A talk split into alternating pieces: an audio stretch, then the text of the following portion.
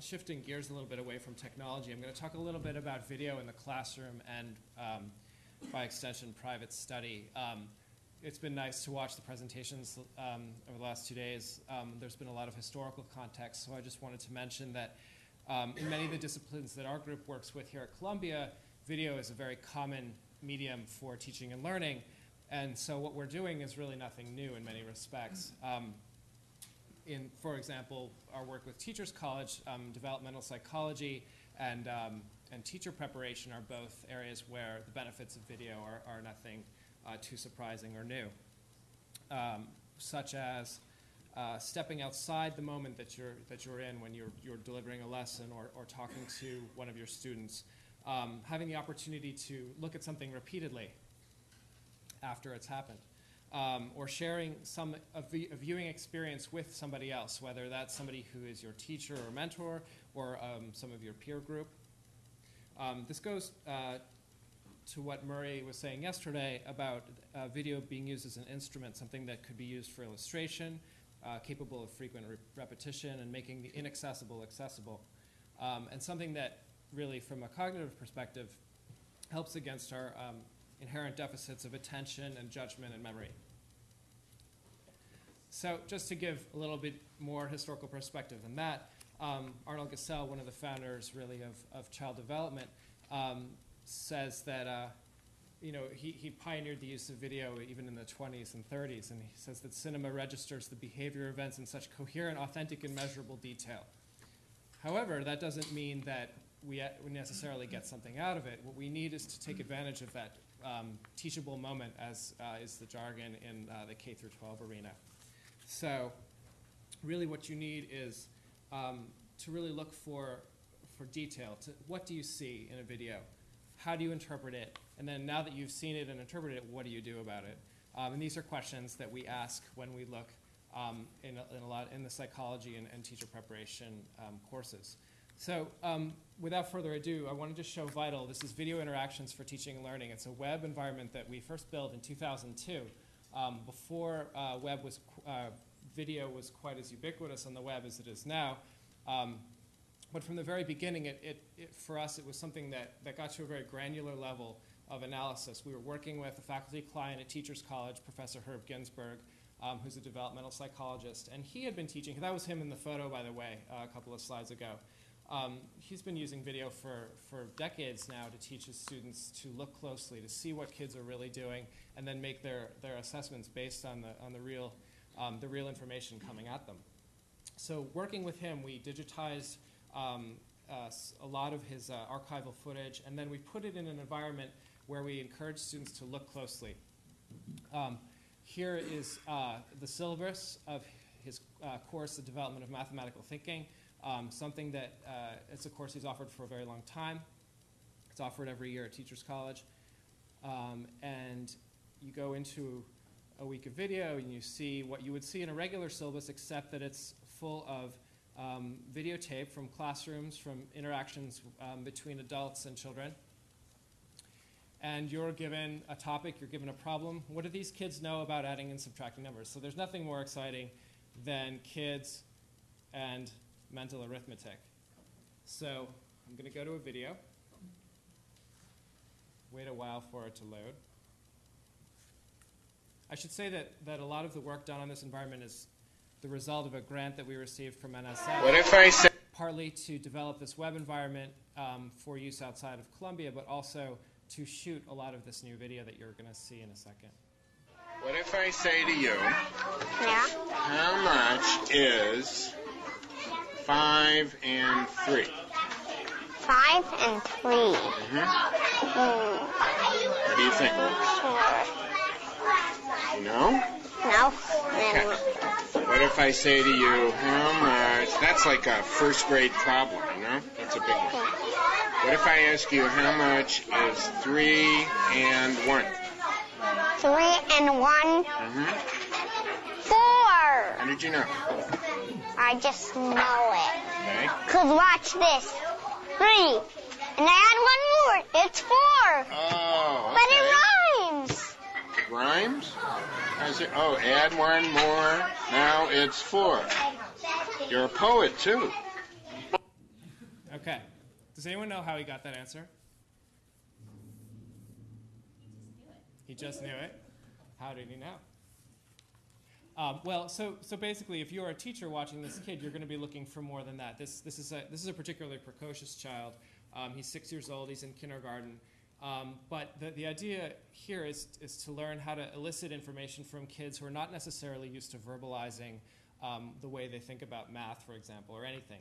Um, so, uh, in a situation like this, you might be watching the child for detail about how he uses language and his fingers and does he count, you know, what is his mouth moving and so forth. You might also be looking at the adult researcher who's using questions in a, in a, in a very specific way in order to get information without leading the child or putting words in, in his or her mouth and so forth. Now, in this interface here, you'll see that this video popped up in a, in a video viewer with tools. So I'm, by using um, start and end buttons. Five and three. Five and 3 Mm. Okay, just for sake of illustration, asking the question. I'll give my clip a title, notes about it, and then save.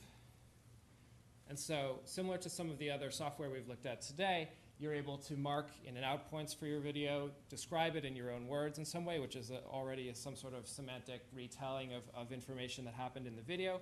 It's stored up on the right hand side of that screen and so on. So you can continue to do this over and over again for as long as you like in, in a particular video, or close and move on to another one. So um, once that's done, then you move on to the, the assignment phase where the instructor has posed a question to you. What do these kids know about adding and subtracting numbers? Compare and contrast what you see in the, in the assigned videos. So over on the, the right side of the screen here, I have an essay space. Uh, I've begun to type an answer. Young children, um, for young children, addition is an extension of counting objects. So they build their strategies for addition, addition and subtraction based on counting. Now, I have on the left side here made some clips that I've seen in those videos. I use um, I use these little film icons here to then embed the media directly into my essay. So now I'm based, this is my work as a student. I'm, I'm building an essay, I'm responding to a question that's been posed to me, and then I'm using the evidence that I've found in visual media, and I'm not redescribing it necessarily in text. I have, I've moved on from that, and I can now then move directly to analysis and justify what I think, my own theory. Um, now, when the, the fact you finish this, you submit, it goes on, um, it becomes public for you, the uh, faculty member, for other students in the course, and then they can see side by side with what you've written. And what about the other ones?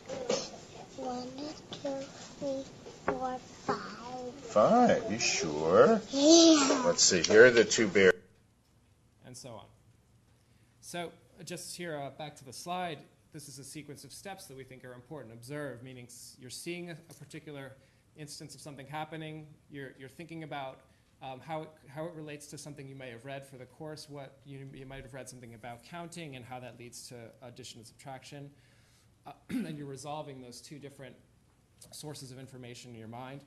You're interpreting. Then in the quote in the in the note space, you're you're contributing your own um, ideas about what you saw, and then adding it to an, an argument that you've constructed.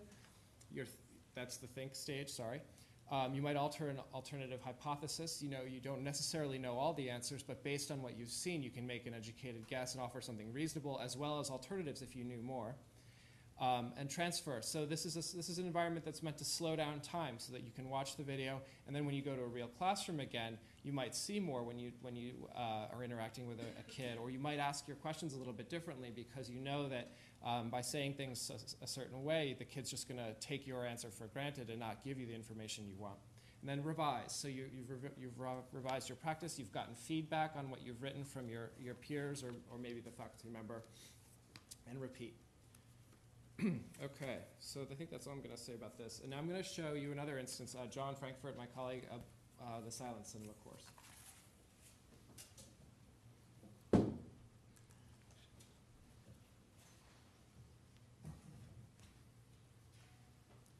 Okay, uh, so I, at the center, it became uh, clear to us as we continued to work on Vital that this idea of uh, visual quotations, video quotations embedded in essays, uh, following the same rules as one might use a quote from a journal or a book, had uh, a lot of possibilities in terms of scaling this into other disciplines.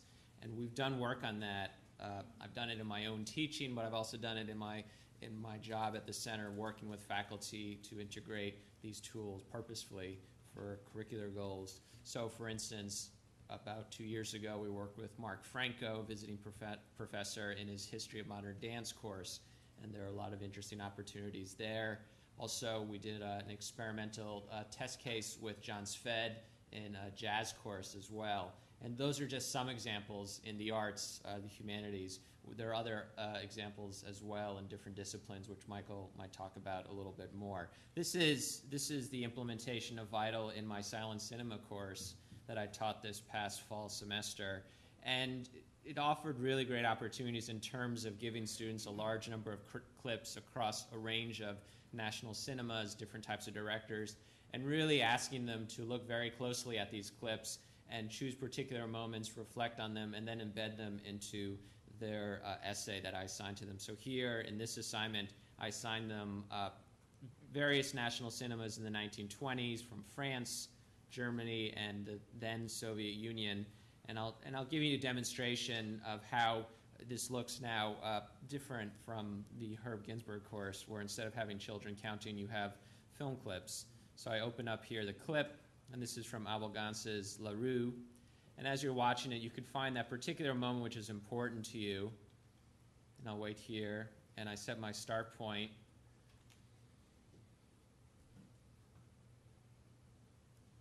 And then here, this close up I think is interesting. Uh, French Impressionist use of cinematography filter. And so I've made my selection. And then it becomes even more interesting because I've made that choice, but then I also uh, continue in terms of giving it some sort of title. In this case, this will be my demo title, but uh, demo. But then there's also notes, so there's some creation of metadata going on here.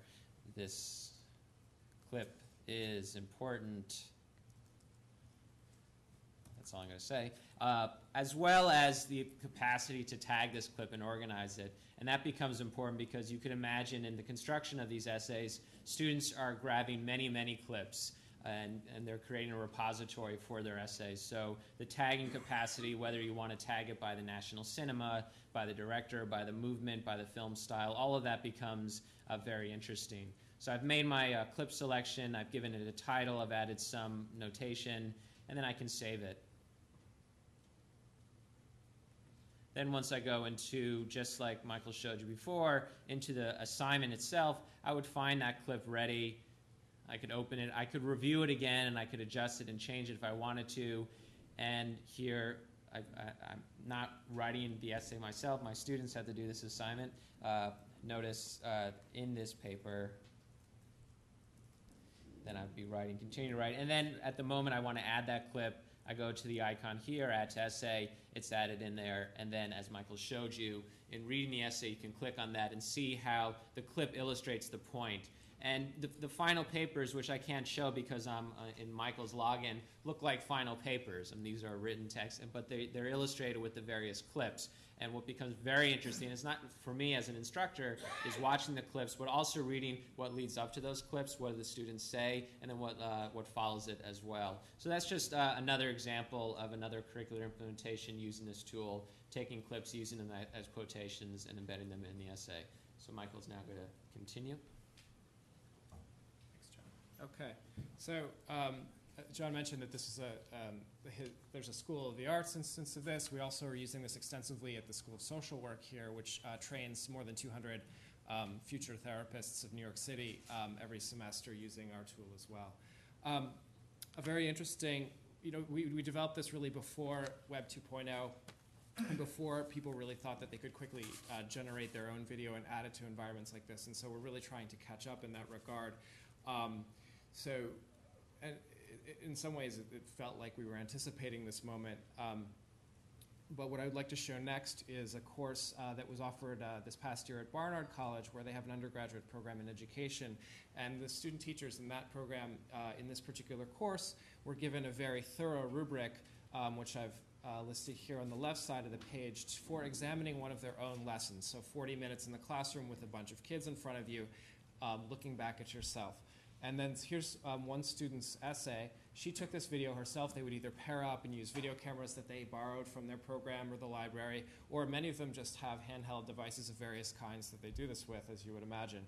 Um, the quality can vary. Um, that's a problem that we'll have to work with in terms of light and sound and stuff. But ultimately, the content is very good because it's very real and very current. Um, this student wrote um, her essay about a history, uh, government, and social justice and curriculum. what it means to relate your poem to government. Eric? I'm not gonna do it now for for elements. I'm not sure what Yeah, Yeah, yes. Hold on. Hold on, we need to listen to Eric's physical question, please. It's really hard to put all the word like together felt, how well she used questions to get information from her students. And so I understand that. No, I mean, I'm better at writing essays than writing poetry too, right? But this is part of the ways that we can develop our writing to do different things, right? And so we're, we're gonna have to challenge ourselves to sort of be creative in this way, okay? I'm stressing. Don't stress out about it, Eric. You'll do fine, I'm sure. So, right? explaining to a kid about that. That's so good. uh, at the beginning of the lesson. Um, and like John said, that these are these are these are very much like final essays that you would see in any course. They're extensive. Um, this one is highly reflective, um, and she's able to cite from the full uh, length of her lesson and later get feedback, um, which I cannot see, um, unfortunately. But but her faculty member then contributes in a space below this um, some feedback. Um, so I think in the future, we're, we're actually thinking about how we're going to develop this in the future. Better use of user contributions, better search, better metadata, um, more affinity groups that are not course by course silos, but um, the ability to share video from different uh, places, to grab video that already lives on the web in other places, and so forth. Um, and also doing this more as a direct service, possibly in schools and districts rather than at, just at the university level, as our, um, our current grant specifies. I, I'd just like to add before you clap for these guys, that uh, the gold ring in teacher training has always been be able to use video that you then are able to process and critique with students in a group. So that they begin to develop just the way you try to develop in a writer, a self-critical capacity. And this is a huge step in, in the direction to be able to do that in a really broad-based way. And we have partnerships with Hunter College where they're experimenting with this, and we're going to extend our experiment into other parts of the university. And, uh, and even in the context of teacher preparation, teacher preparation was always done either in the field where people had many experiences before they went out to do teacher training, or in the abstract environment of the classroom. Well, what this does is it allows for a level of verisimilitude even in the classes that precede student teaching by repurposing a lot of the video that students have captured of themselves and, uh, in a sense, provided critiques and, and a legacy to the next generation of teachers who will be part of that same program. So that's, in a sense, the, uh, an, an additional part of its undergirding uh, philosophy and direction.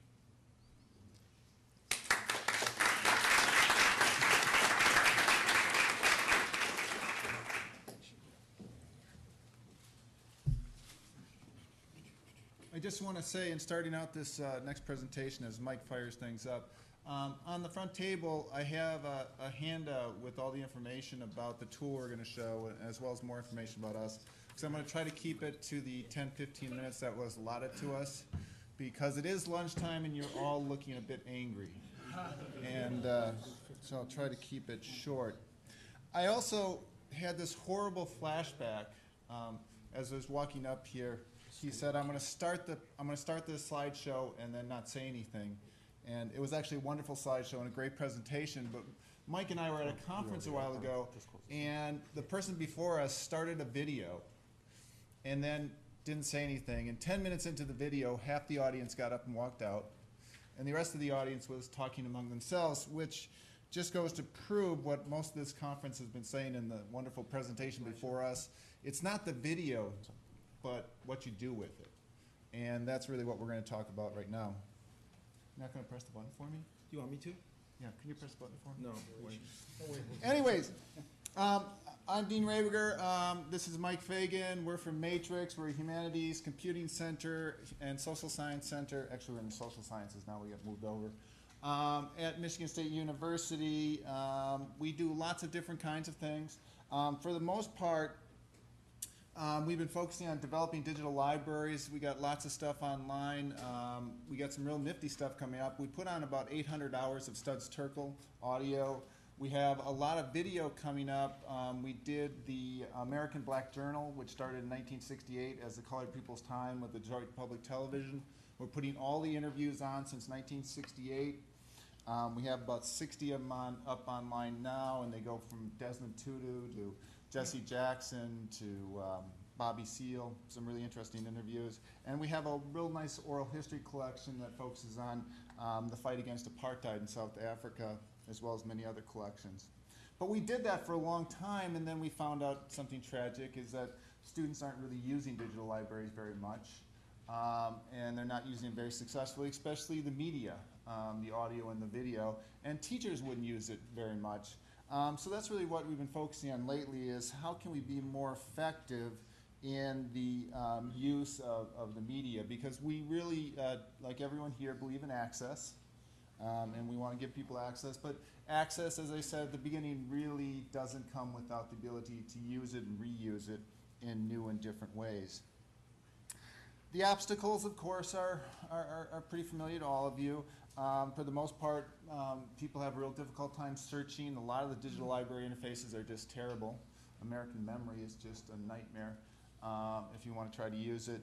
Um, so what we're really focused on is, is the development of secondary repositories. As people use the materials, you're going to gather up metadata by, by their very use, user-generated metadata. And uh, the other obstacle, of course, is um, how do you deal with the uh, streaming media? Um, we know how to deal with text. We've been dealing with text for a long time. Academics are really good at quoting things and things like that. Um, and so we've really kind of built a tool that very much follows um, on the tool that you just saw, uh, ways for people to create annotations and segments out of larger streams that are online and then use them. We're archive and, and website independent. You can use it anywhere. As I said, you can sign up for an account now and start using it. Um, and you can use it on just about any site you want. Matter of fact, one of the things we really encourage with students is to use it for their own personal stuff. We know that if students use the application for personal use, they'll tend to use for academic use more. You do not want to see what they collect in terms of media for personal use, but that's another story. Anyways, with that, my tier slide yet? Oh yeah, we do your slide. Mike will go now. Did you just criticize Library of Congress? I criticized the library. Because I want to distance myself from you. Um, No, no, they're a wonderful place and we love them. Library of Congress is great. oh, we're just kidding. This is good, it's like the car show. Right. Yes. So, um, to enable users to better use online media, we created an application called Media Matrix. And as Dean said, Media Matrix allows you to segment and annotate live uh, media that you find online. It's an archive independent tool, which means you can use it with virtually all media that you find on a website. Um, you can organize your media on a personal workspace, and then you can combine that media into online presentations. So I think the, the best way to take a look at this is to actually run through a demo. Oh, good, I'm logged in. So, uh, Media Matrix is free to use. All you have to do is create an account. And once you create an account, you can go to your portal page. And there's two ways to uh, load the Media Matrix tools. One is through a series of bookmarks, which simply appear um, in your bookmark uh, folder. The other way is an installer. And Media Matrix is fully supported on Firefox uh, on both platforms and Internet Explorer. And what that does is it adds options to your contextual menu. Okay? So once you actually install the tools, you're ready to head out onto the internet and start gathering stuff and annotating. And so let's start small and let's grab an image. So once you come to a website and find an object that you want, um, you deploy the appropriate Media Matrix tool. And so um, you can do one of two things. You can click on the page and say, I want to find an image on this page. And what this does is it goes through, it parses through the page and generates a preview and finds the images so that you can select one to load into the Media Matrix editor. But as a page like this, it's got a ton of stuff on it. So you can also just right-click on an object and just go to Add to Media Matrix. And what this does is it loads the object into the editor. And once the object's into the editor, you can uh, work with it. And so with images, you can increase and decrease the size of it. And you can also segment it. For images, that just means creating a virtual crop. And so I drew this box around a portion of the image, and I can preview it. And so that generates on the fly a preview of the crop. And then once you have the digital object modified, you can, again, give it a title.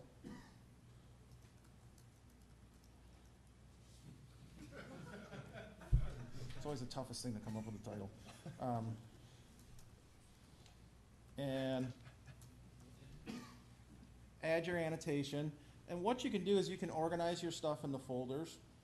And um, if you, one of the options is we have a citation layer, and we can quickly look at that. The citation layer, what before you go to the citation layer, you can add additional metadata to any object. So you can create metadata skins to describe objects that make sense to you. And so I just have an example here. If I wanted to, I could apply some Dublin core fields to the actual information that I'm stating, uh, storing for this object. Um, but once you've actually finished the object, it takes you to the citation layer. And what the citation layer is, it's a series of questions to get undergrads to think about why they're collecting this resource and how they're going to use it in their paper. Yeah, matter of fact, one of the main things that we developed the tool for was research, to find out how people actually use and think about uh, resources they find online. Um, and that's been our primary, primary mission. So once you've collected your resource, and I'm a bad student, I didn't fill out the citation layer, you can go to your tree. Um, and on your tree, it, it has all the things that you collect. So if we open this up, it again, it generates a preview. And what it does is it, it again, uh, rights, Word Digital Archive, copyright is very important. And let me say before you get out the clubs and the pitchforks and the torches, we're, we're not actually downloading any of the media that we use with Media Matrix. It simply stores a URL back to the object and the parameters for segmenting it. And so basically, it's a big text database.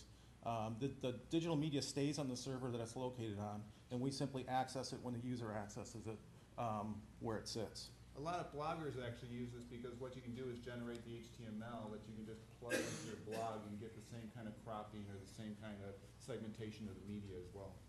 So um, once it's on your media tree, you can again you can load it back into the editor. Um, you can uh, revise it, and you have the other options you usually have in a workspace. You can edit, delete. You can move around in the folders, that type of thing. Okay. So our director says we have to be more of a corporate shill. So for audio and video, um, Dean mentioned the American Black Journal. It's going to be a fine site. We're going to be releasing in about two weeks. Uh, we're just doing some finishing on it. And we have the rights to use everything too. we don't have the rights. Detroit Public Television has. Detroit Public Television. We just simply put it online.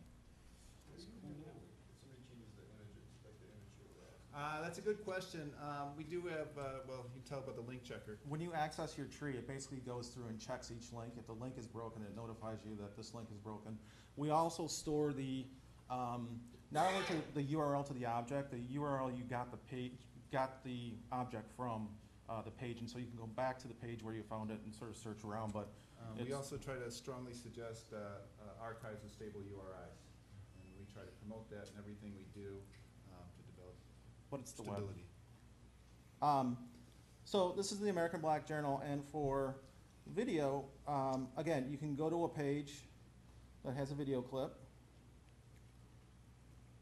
and you can see Local broadcast of Detroit Black Journal is made possible in part by a grant from the men and women this is of streaming a 28 minute clip. All all- I think all the shows were a half hour approximately in length. Um, but that's a big problem. is teachers just don't have use that for the paper. Hello, So, Detroit um, Black Journal, you're on the video's air. Streaming, what you can do is you can again go to find video. It automatically locates the video on the page and loads it into the editor. Um, if Local broadcast of Detroit Black So, Journal is is made possible in part by a grant from the men and again, women of start Mishkan. And end segment. Ooh, and with our new version, it's cool, we have a little slider, things like these. Are you done? Yes. Um, so, we got, we always throw in a little skip. Um, when you, uh, when you hit start segment and end segment, what you can do is you can preview the actual segment, and here you can see instead of the twenty-eight minute clip, what it does Mishkan. is just plays the three seconds that I recorded. So again, um, we're not actually downloading or making a derivative copy of the digital object. We're simply storing those two parameters as well as the URI back to the video. Which is really cool because one of the things we do, we have another application that we're releasing open source called Project Builder, which is a repository software.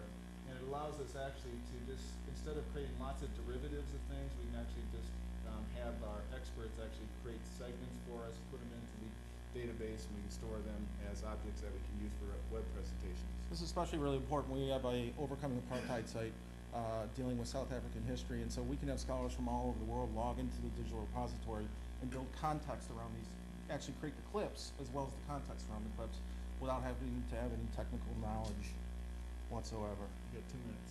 Uh-oh. Okay, so video file, and out. And let's go to my portal. So you go from site to site and collect the digital media that you want, segment and annotate. And what you can do is um, you create a presentation out of the things you collect. And so this is not unlike a word processor. Um, you can type in some words. I can't be pithy with time constraint. One minute. Uh-oh.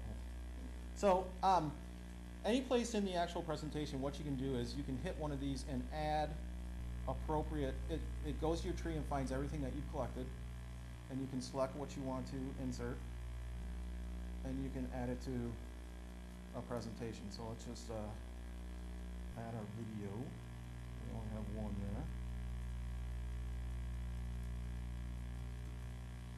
Video clip. Okay, so once you're done, you can go ahead and hit. Um, you can, if you're part of a group, you can create groups for classes. You can hand things in directly to your instructor, who's the administrator of the group. But we're just going to add it. And what this creates is a a web page with a, again, a solid URL, and it embeds your stuff, and you can, again, click on your stuff, and it'll recreate the segment. You can see this is going to play the three seconds. Um, it, it also displays the citation information for the student, and so the instructors really like it because, you know, when they get a research paper, um, Dean and I both teach humanities, you know, you only have the quote there. If you want to check the quote, you got to go look up the book and things like this. Here, an instructor can see what the student was thinking when they actually collected the resource. They can actually view the clip as well as go back to the site and see what site they got it from and if they're using it within the right context. You can also collect audio bookmarks, you type you'll see those text on the page, um, borrow text Um, we're currently, as I said, we're currently going open source with one of our projects this summer, and then the next one, we're gonna try to go open source with this one. It just takes time for us to, you know, make a package for people Ew. to download. But yes, we wanna make it free and open for educational use. As I said, you can use it off our server right now. Um, anytime, there's lots of people, we have people at Texas State University actually using it for teacher education, where they, uh, have long videos of teacher, um, uh, teaching in the classroom, and the teachers can pick out segments that work and don't work. We have being used at Tufts University and, and several other places actually around the world, so. What? Yeah. Right. Yeah, we're It's- just storing text. It's really scalable, and for us, it's the university bureaucracy of getting the okay to actually release it, so we're hoping soon. So, But what it does mean is that if you, if a student is handing in a paper with a, a quote, the quotes can only be quotes that are, that they can find on the internet. no, they can actually type textual quotes in. Oh, or they can also type. Right. Yeah, just like a regular can paper. combine the two, okay, so you'll have both, both. texts. Right. Yeah, part of the You problem, click onto the quote and the other you have the quote.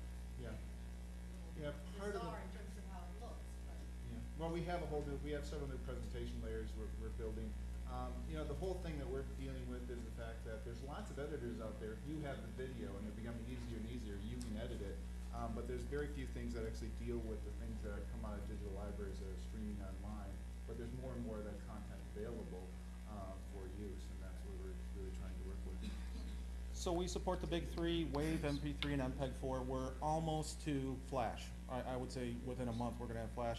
Um, we can work with Flash on our server. It's more difficult to work with Flash. It's located on other servers, but, uh, we've had successful tests, but, uh, the Flash player slightly changed, so we wanna make sure we're compatible with all players. Um, again, this is being used for a number of different instances. Um, it's nice that our, uh, director is also the chair of history, uh, so we get lots of classrooms to work in as well as, uh, all their virtual courses are using it as well. Um, again, we're interested as a repository with secondary repositories, and what that is, is a big pot of user-generated metadata where they're commenting and creating context on digital objects that are located elsewhere. And You're so, oh, this not only provides finding aids, but, I'm, I'm talking really quick. You can Um, find it online, it's really exciting, try it out, there's a video he made, he stars in that you can actually hear too. as. Which- So, I didn't appear in it at all. That was- That, that was by design. Thank you. Hello.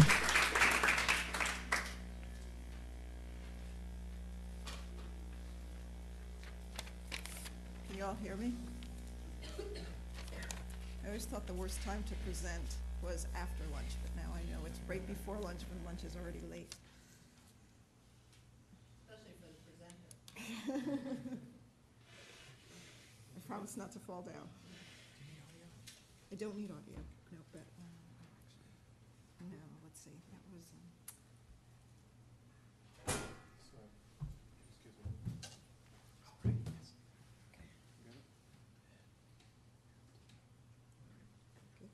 Okay.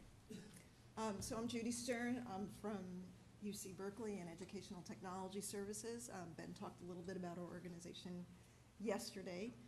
I am going to um, do a couple of things here. I'm going to kind of tell a short story about what we've been doing in terms of teaching and learning using video at Berkeley, specifically from the perspective of our organization and kind of the organizations that fed into it. Um, and then I'm going to kind of list out some of the tensions we've been experiencing. I hoped that we would have time to discuss them, but I think probably that's going to have to happen offline. um, so, uh, the story has a couple of plot lines or threads. Um, the first thread is the instructional technology thread. Um, throughout the 90s and kind of into this decade, we um, had an, an instructional technology program. Um, primarily, what we were doing, particularly in the case of video, was providing training and consulting. So we didn't have big production um, services. We didn't really even have small production services. Um, the context at the time, you probably all remember, it was a time when they were easy to use media authoring tools. HyperCard had been introduced in the late 80s, QuickTime in the early 90s. Um, our goal, roughly speaking, was to help instructors use technologies in ways that encourage active learning. Um, the outcomes that came um, that came out of this were um, a bunch of multimedia projects for the most part CD-ROM based in the early 90s, web-based um, as we got to the later 90s. Um, and of course, you know, one thing that we were able to do was provide greater access to video um, for the students in ways that they couldn't have access before. Um, we were able to introduce some degree of interaction to make it um, a little bit more interactive, and there was some small examples of student-created media, which is, you know, where I think a lot of the power lies, but um, those were minimal. I think the challenges we were facing at the time and actually still face are the technology costs, and by that I mean not only, I mean, in the early 90s, a digitizing board was, um, you know, $1,000 or more, but also the time in terms of how much time it was going to take a, a instructor to invest in this stuff, to learn it, to remember it, you know, when they didn't come back to it for a few months. Um, as well as I already mentioned, we didn't have the capability, the resources to provide services to really um, help them create the media. Um, so we were spending, in a, in a sense, more, more of our effort on technology than we were on pedagogy. And the other big challenge was a lack of scalability. So um, a lot of these projects were considered boutique projects.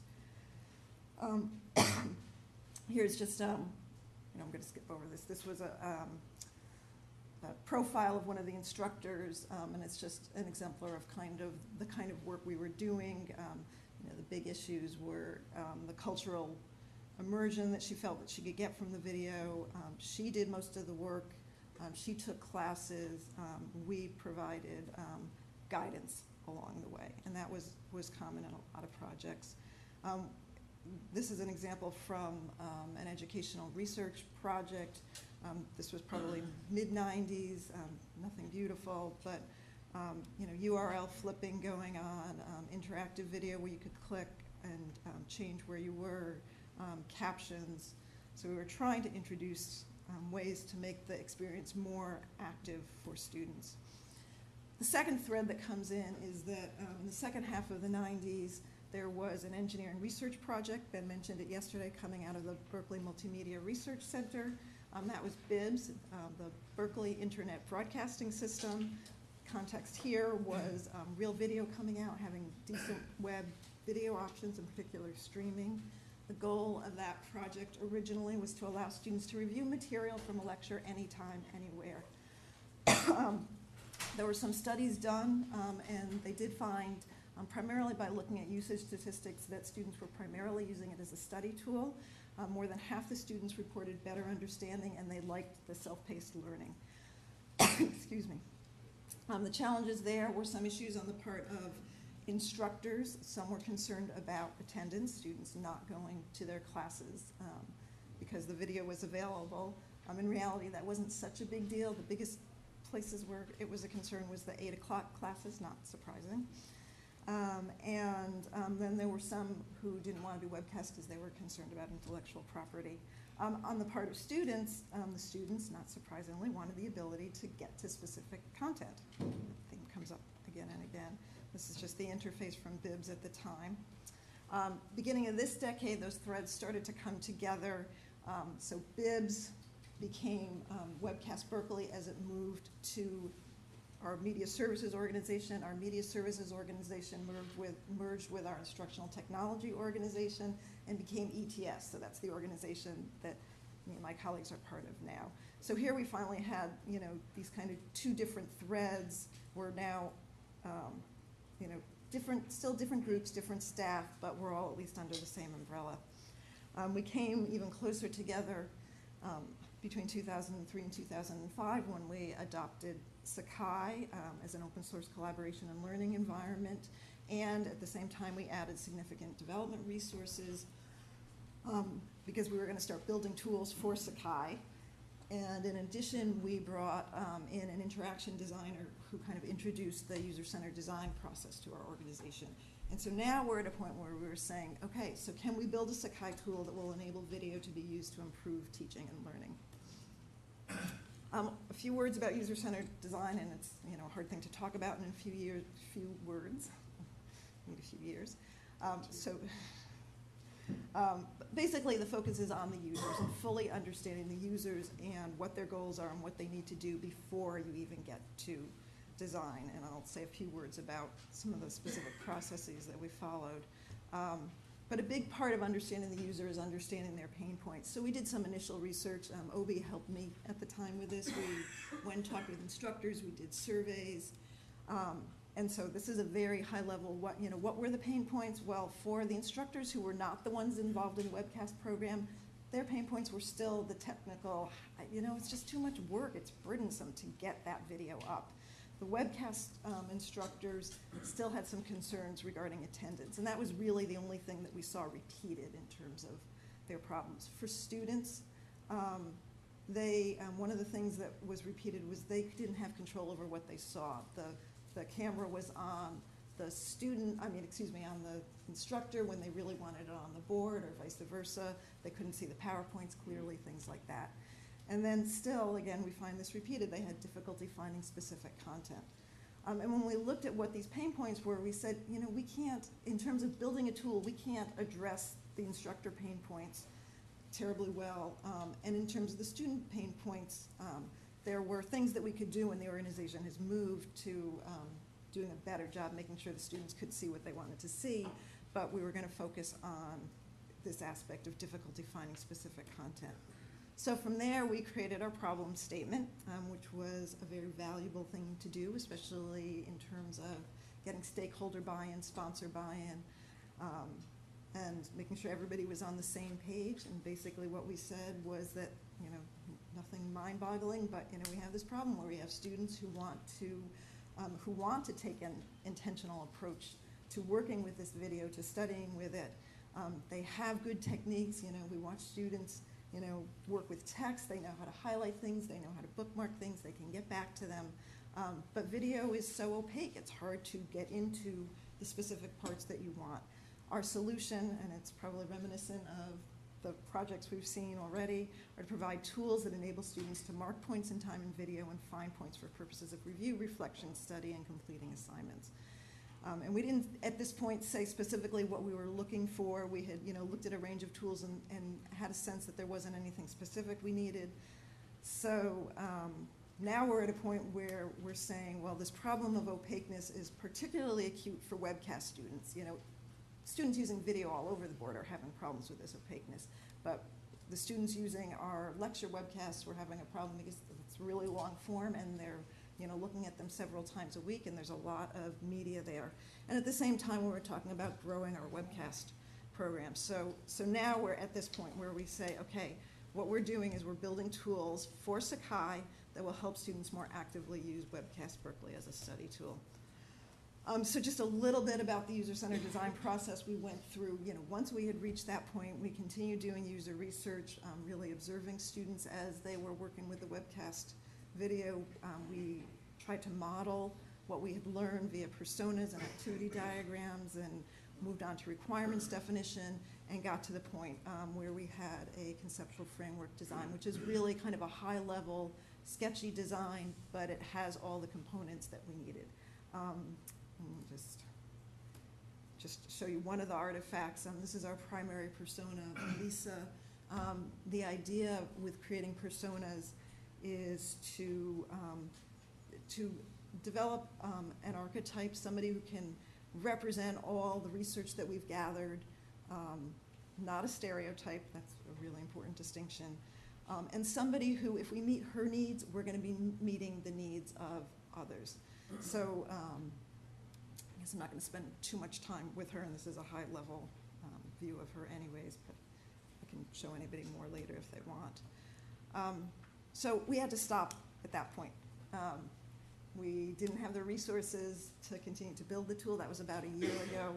Um, and so now I'm going to kind of talk about some of the tensions. And the first one um, is, you know, we have a strong desire in our department to improve teaching and learning with new tools, but we also really have to deal with maintaining our existing mission critical services. And so that's why um, we don't have resources put on this project um, on the teaching and learning aspect of this project just yet. We're dealing with a lot of the infrastructure issues.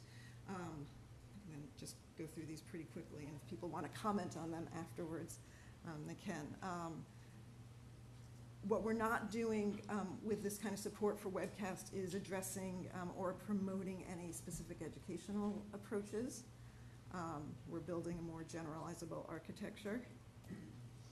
Um, one of the things that um, was a tension for me at the beginning, and I'm kind of coming to terms with it, with, with it more, um, was this, this, whole concept of user-centered design. Um, you're really looking to figure out how you can um, reduce work for the user, make them work less hard to get to their goal. Um, and if you're interested in active learning in a way, what you want students to do is work harder. You want them to, you know, put the effort into reflecting, interacting with the material et cetera.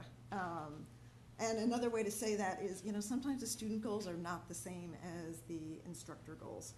So, um, and I put instructor in quotes um, because they're kind of all our goals. We all want the students to um, work harder. Um, some of the things that's come up for me a lot at this conference is how much information students can have, um, and yet how little time they have to really access that material, and we know students these days are capable of an amazing amount of multitasking. But I still have concerns, you know, based on the research that we did, that um, Lisa is not going to spend a whole lot of time working with webcast because she wants to get off of webcast and go over to Facebook or Flickr or, you know, what other, whatever other um, things that she wants to do with her personal time. Um, Issues of shared sense-making versus personal sense-making. Um, uh, This top one, um, back to that whole issue of attendance. Well, if you have, um, if you're concerned with attendance issues, maybe you should be making your class more interactive. But once classes become far more interactive, then you have video that's far less useful in terms of watching it as, watching it as a lecture. Um, and related to that is meeting the needs of our students. So again, you know, if we want our classes to be more interactive, is it really gonna meet the needs of our worldwide audience in terms of being able to see what's going on in a classroom where there's lots of different, um, things happening? Um, and I think I will just end with, um, this is a little bit long, this is from an article written by Charles Kerns from, um, Stanford. Um, he wrote it in 2002 when he was the Educational Technology Manager for the Open Knowledge Initiative at Stanford. Um, but it says a lot about you know where we can be moving, and I hope we move in this direction at the same time that we continue to um, really know what our users want and need. I think I'll stop there.